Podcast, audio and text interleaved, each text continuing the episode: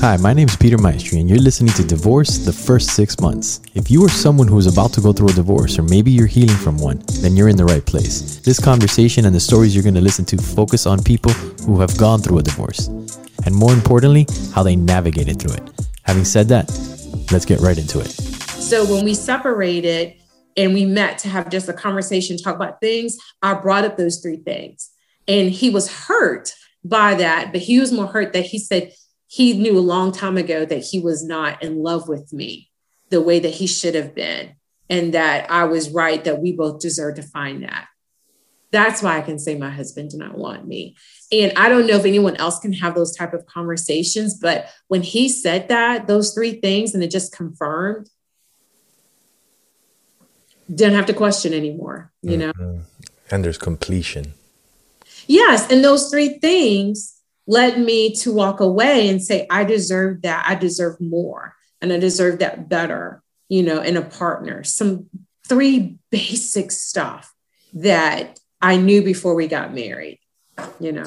You know, we sometimes settle for the white picket fence and that whole Disney dream when all we really want is somebody that loves and honors us. And that's it. Yes. I don't I don't need the fence. I don't need the you know, I don't need to I just need somebody that I can turn to and look and just be like, "Oh, this person cares about me. Like genuinely cares." Your leader. Yeah, yeah, that's it. And when you have kids, if anyone's listening, when you have kids and you're de- if you're debating this, you went through this, and it's okay to have those emotions and feelings. Mm-hmm. I talked about that. I hope if one of the takeaways that people understand is like you can be at different places, but acknowledge those feelings and emotions. And if you have kids, just think about, I always say that, you know, I want my daughter to see a healthy relationship. I want her to see, and when I say healthy, not that he and I were toxic, but I want her to see intimacy. I want her to see, like, come, you know, my significant other sitting on the couch beside me, see those moments that we did not have. When someone says to you, we were in Atlanta the year before the whole falter with London, and um, and I reach out to hold, to hold his hand, and he says in front of our daughter as we are walking on the street to go to brunch, meet with, you know, his friends, he's like, look at your mama trying to hold my hand. Ha ha ha. You know, when someone says something like that to you, so I I snatched it away. I was like, fine then. So when we met for separation, he was just in a way kind of questioning things at the beginning and tried to remind him. I was like, do you remember this?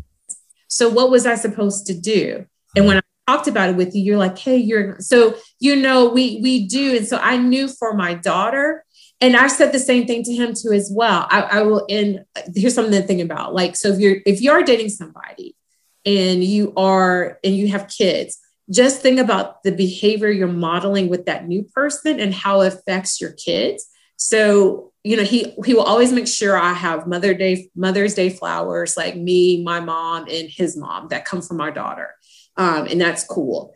And he was never a gift person. He didn't like Christmas gifts or birthday gifts. And I just told him, don't ever do that to our daughter. You may never want anything from me, but don't ever do that to her. Mm-hmm. second birthday, I got a birthday gift in 2018, didn't get one in 2019. When 2020 came around, I didn't even get a card. Like, and I'm gonna gift like a I'm not expecting like a huge gift. We're not married anymore, but a card for my child. She can't go out and buy a birthday card, mm-hmm. giving her allowance. And I said to him, because by this time I know he has a girlfriend, I know he has the mama, and I said, think about the behavior you're showing our child. Because I bet, well, actually, I said, let this be the last time. I'll be honest, I really said, I said, let this be the last time that I do not get a card for my child for my birthday. He was like, what? He's like, hey, I make sure you get this, this, you know, but, and I said, mm. Mm. think about behavior modeling. That new stepmama comes in and she's going to get a birthday gift she's going to get a Christmas gift.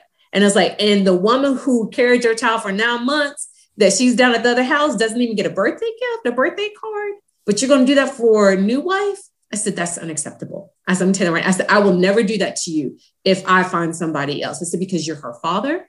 And I will always make sure that you have a birthday gift. I said, I always make sure you get a $25 Amazon gift card for birthday and for Christmas. That's it. And I said, now, if she picks something else out when she starts making money, that's on her. Mm-hmm. I said, always make sure you get that and a Father's Day gift. And so he, you know, he said, okay. And then I got a birthday card a couple weeks later, you know, from her and stuff like that, because that's important. Like, so just think about, I don't want him to I, I hope that didn't come off as like wrong or anything like that. But I think you needed to think about that. Yeah. You know, of what that looks like. You have to be responsible in parenting, yeah, of course. And not only that, you're teaching them how to how to interpret and how to behave with other people, which is, you know, civilized. It's like just because right. we're not together doesn't mean I can't honor your birth. You know? Yeah. Right. And for our child, that's why I made sure I said a birthday card. I don't, hmm. I don't gift yeah. at all, but I want a card from my child that I've been getting for eight years. Yeah. You know, and not to have that, come on, you know. And, and he he got it, he understood, and he, you know, he apologized because I, I hear you and I'll, you know, I'll make sure she has a card to you. You know. So um, I'm sad that we're finishing up this conversation. Yeah. I can talk to you forever, but I do. I always, um, I always try to end it with what you would do differently. And the way that I do that is, if you had to talk to yourself, right? If you had to talk to um, Dr. K Banks before, like right at the moment where she knew that she was going to get divorced, that she knew that this future was, and you had 30 seconds to two minutes what would you say? I wish I would have sought counseling out myself at the time. I've always said that, that maybe the situation would have been different. Um, maybe I wouldn't have made the choice if I would have sought out individual counseling because I had asked about couples counseling, marriage counseling. He didn't want to do it. Um, let's talk to, you know, our, we went to kind of different churches. Sometimes we go to the same church together and he didn't want to do it. So I, instead of giving up, I should have sought out, you know, individual counseling because I was processing things by myself. And I, I, I, don't know if it would have changed, you know, the outcome, but I think it would have helped me deal with the situation and acknowledge some other things that therapy has brought up, you know, that are kind of tied to just being in a relationship with somebody and, and working on yourself. So I would say to myself, okay, go look on psychology today and look for a therapist, below, look on link, go check out your benefits with your with your job because um, at the time, right before that, I after the whole Atlanta debacle, I didn't care. And so I picked up 15 pounds. I did not care. I hit the scales almost 200 by that winter. And my doctor said to me, if you don't do anything to get your weight down, because I was feeling tingling, all that. I'm going to have to put you on high blood pressure medicine, things like that. So I got in together, lost the weight. And I, at that same time, I should have said, you need to go see somebody. So I would have, I would have said that to myself at the time. Hmm. Yeah. And I'll never make that mistake again. Well, I want to thank you for your time. I want to thank you for the thank you the for the invite it's been amazing to to hear your story and to to share it. So thank you for trusting me and for being vulnerable and courageous because it really does make a difference. So well, thank you for having me. I've enjoyed our time together. We have to follow up soon, but thank you. Yes.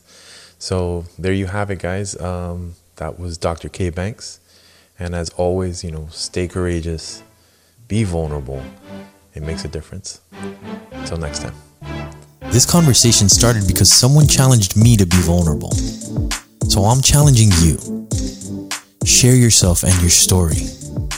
Be courageous. Be vulnerable. It makes a difference.